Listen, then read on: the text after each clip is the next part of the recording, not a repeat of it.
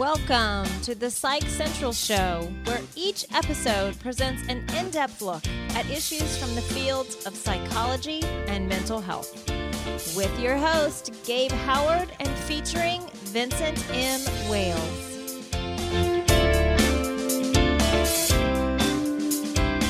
Hello, everyone, and welcome to this week's edition of the Psych Central Show. My name is Gabe Howard, and with me, as always, is Vincent M. Wales. How you doing, Gabe?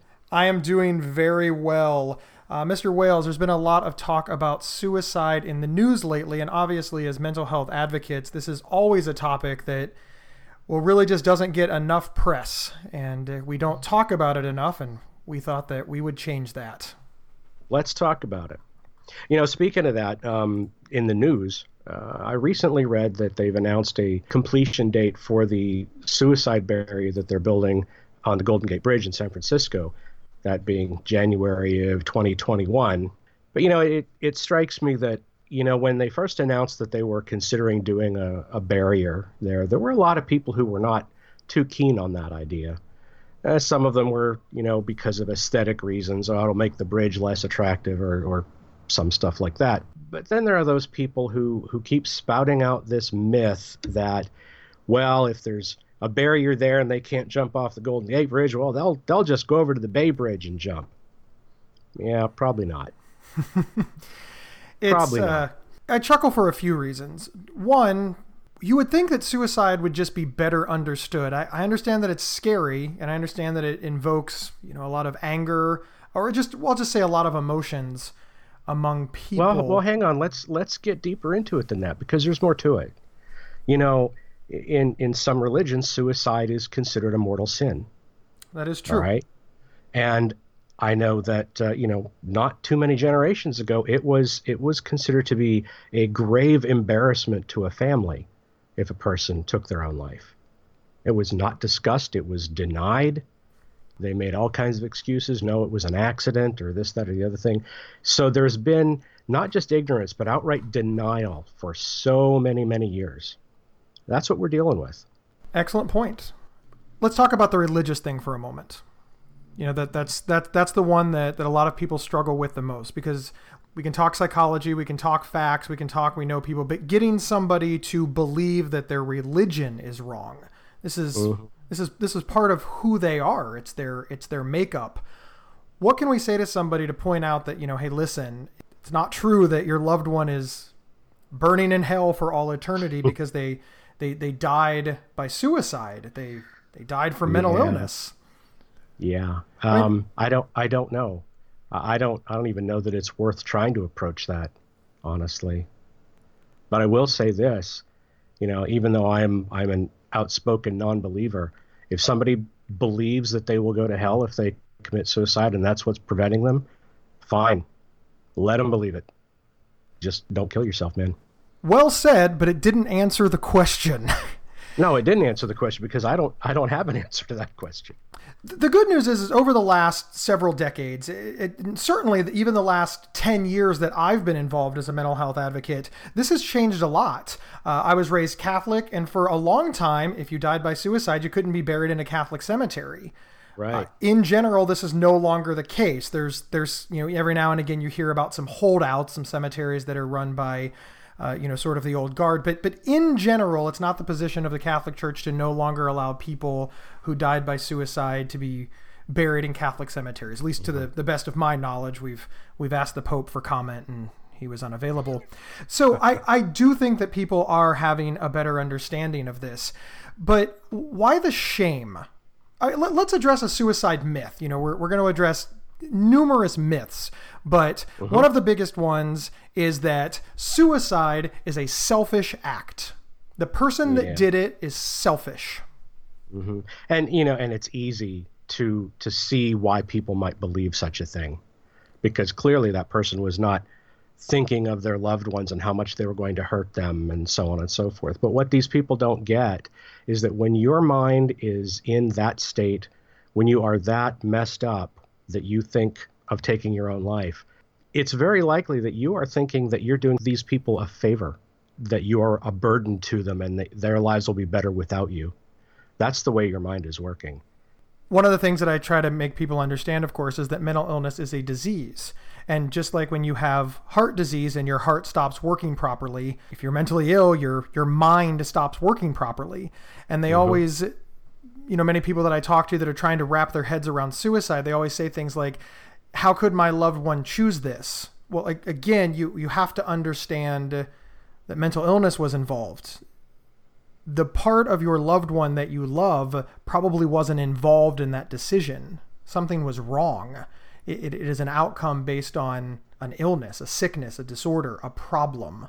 They didn't just wake up one morning and say, hey, everything's normal. Your loved one would not have chosen it unless they felt that it was the only choice, because, of course, their mind is, I'm going to say, broken. You know, and another thing, too, if we can just bump right back to the, the whole bridge thing for a second. You know, a lot of suicides are done on the spur of the moment rather than being these elaborately planned events. When I was working as a suicide prevention counselor, one of the things that we we heard was that if their preferred method, say jumping off a bridge, was not open to them when they were in their spur of the moment, you know, going to to do the jump, it wasn't like, well, now I've got to find another way. Instead, it was like, well, crap, even that can't go right, so I'm just going to go home. Many people who have contemplated suicide, myself included, we always found a reason that today wasn't the day. In fact, I found a reason that today wasn't the day. It was nonsense, but nevertheless, that's sort of how my brain connected it. So thankfully, my brain never connected that today was the day uh, before I got mm-hmm. help, before you know, before you know, I was I was saved. Uh, sure. But I saw, you know, it wasn't about dying. See, actually, let's touch on that for a moment. A lot of people think the question that their loved one answered was, "Do I want to live or die?" That's not the question mm. that their loved one right. answered. The question that they answered is, "Do I want to be in pain today? Do I want mm-hmm. to suffer today? Can I bear this one more day?" That was the question that got the no answer that led to suicide. It has nothing to do with living or dying. It's about wanting the pain to stop. Right. And a lot of people are convinced it never will, unfortunately. And that was, you know, as a suicide counselor, that was really what my goal was. It was to show them that there is a path, that there are things that they can do to help ameliorate their pain. And that eventually it can be lessened to such a point where they'll want to face the day but yeah, given the choice, you know, it's like, do you want to die or do you want the pain to go away? Well, what are they going to pick? I want the pain to go away. Of course. That's the answer. Of course.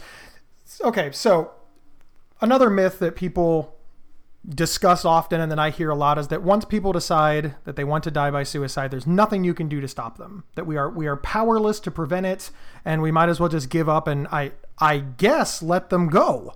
Uh, that's that's the way I, I if you believe that I, I, guess that's you know my loved one wants to die but since it can't be stopped I'll just wait for the phone call. Uh, yeah, I, right. It's it's just silly. I mean, I don't. Why do people believe these things? Why do they believe them? There's no evidence to believe these things. There, there's nothing that supports these. I almost said crazy ideas, but I'm not.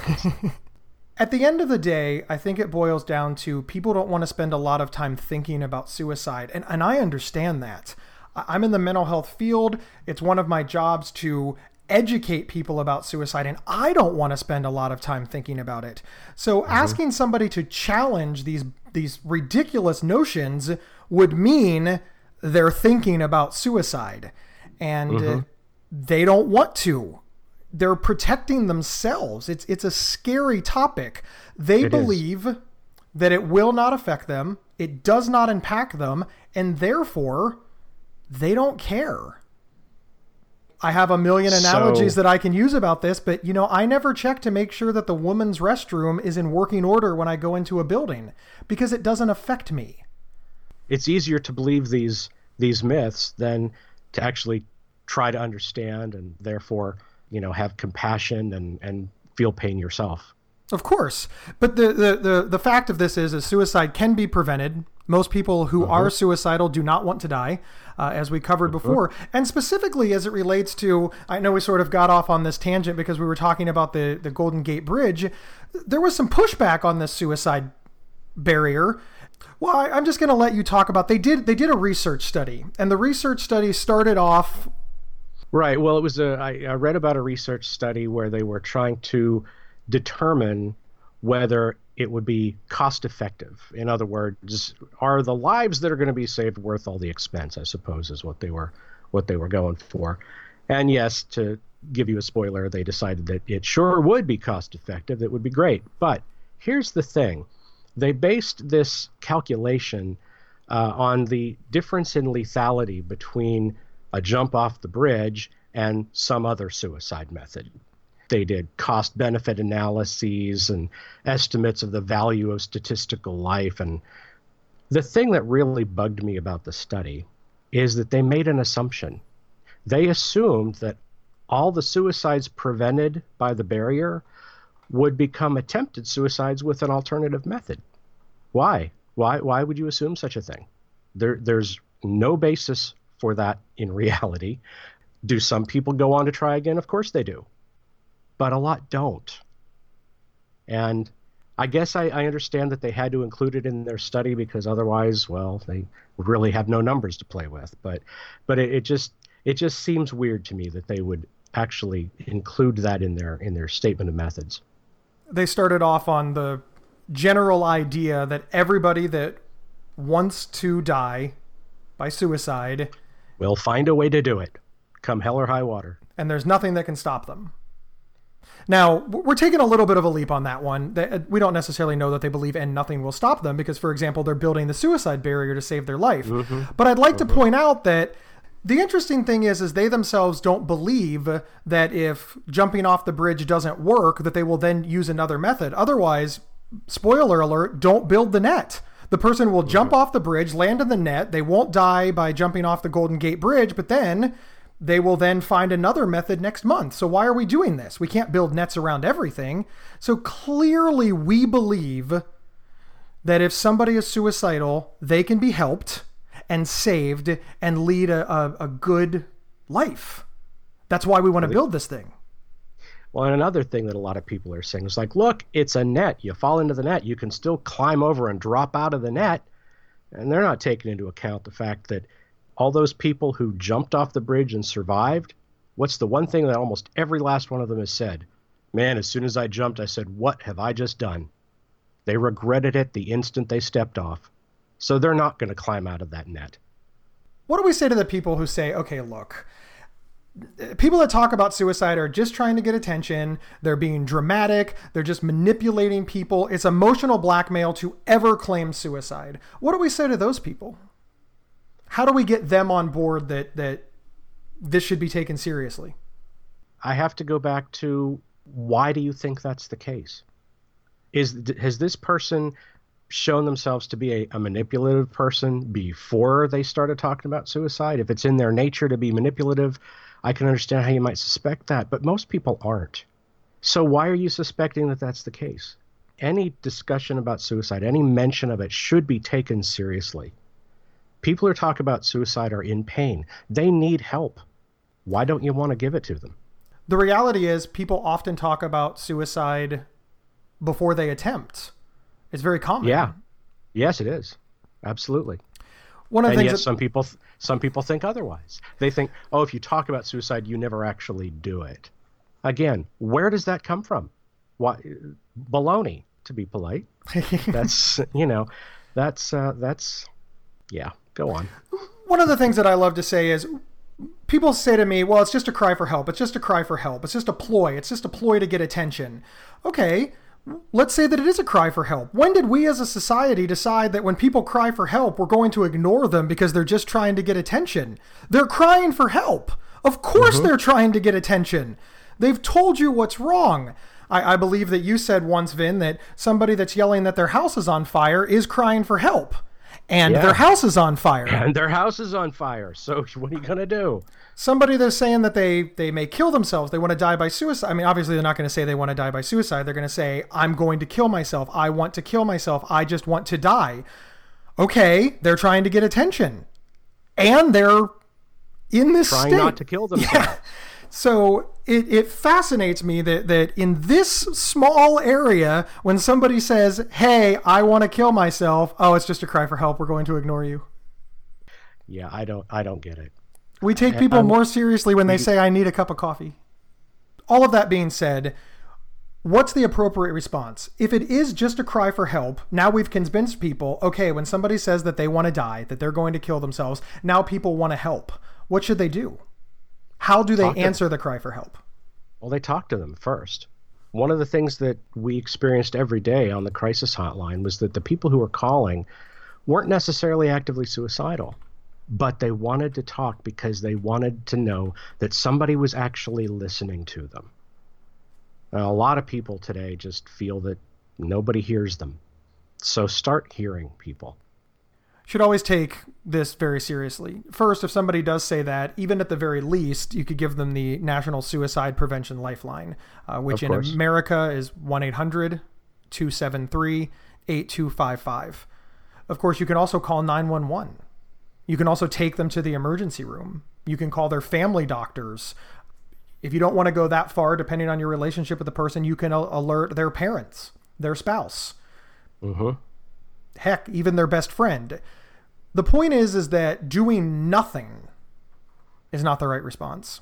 Just ignoring it won't make it go away and can lead to some very unpleasant ends. Some other suicide myths that, that crop up from time to time is uh, people who attempt suicide are weak, that it's a weak thing to do. Mm-hmm. Now, yeah. of course, this is it does kind of stink that this is a common one, and I, and I hear this a lot, and I'm, I'm sure you do too, Vin. But but really, you've got a person that has attempted suicide or died by suicide, and, and that's that's what we're hearing. That person is weak. It, it just it, it compounds the problem for the person that's already not the best yeah. version of themselves. I mean, talk about piling yeah. on by their loved ones. The other word that is often used, uh, either instead of or in conjunction with weak, is cowardly. And I don't know about you, but I, I don't think that stepping in front of a bus is an act of cowardice. That would take every bit of bravery I had in my body to do that. It's not. It's not weak. The, these people are in pain. Uh, their their brains are not functioning right. There's no weakness here. It's often a reality of being very very strong and fighting the illness for just too long. Yeah. And it, it's, it's the only path that they can see away from it. And while it's a difficult decision, they're again, as you put it, their their their brains are not functioning properly. If they knew that help was available, this wouldn't be something they were considering. And that's where we as a society needs to come in. I understand what it's like to be suicidal, and I understand why I was suicidal. What I mm-hmm. don't understand is why the people around me one didn't notice two didn't seem to care, and three didn't get me help. If I started choking, people would come out of the woodwork to save me. But I was mm-hmm. suicidal for for years and nobody noticed. And I really want to point out I don't have a bad family, I don't have bad friends. I don't have some story about how my mom and dad don't love me. They're great people if they're listening. Hi mom, hi dad. What I have a story of is their lack of knowledge, their lack of understanding, and their hardcore belief that no one in their family was suicidal. And that belief could have cost them their son. And they'd right. regret it forever. So, Vin, how do you want to wrap up the show? Well, you've already mentioned the suicide hotline number. Thank you for doing so. But you know what? A lot of people don't like to talk in this generation, they like to text instead. Did you know there's the crisis text line as well?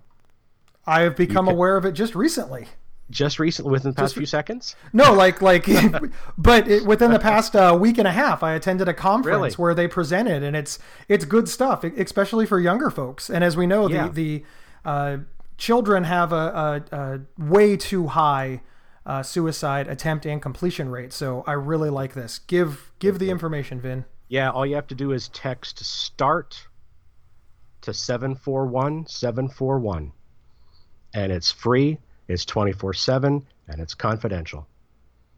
That is fantastic. Well, thanks everyone for tuning in to this week's Psych Central show. My name is Gabe. With me, as always, is Vincent M. Wales. If you are listening to us on iTunes, go ahead and hit the subscribe button and go ahead and leave us a review. I'm going to say the lame thing that we strive for fives, but you probably already knew that about us. PsychCentral.com is the internet's oldest and largest independent mental health website. Psych Central is overseen by Dr. John Grohol, a mental health expert and one of the pioneering leaders in online mental health. Our host, Gabe Howard, is a professional speaker, award winning writer, and mental health advocate. You can find more information on Gabe and his work at gabehoward.com. Vincent M. Wales is an award winning speculative fiction novelist and suicide prevention crisis counselor. You can find more information on Vincent at vincentmwales.com. If you have feedback about the show, please email talkback at psychcentral.com.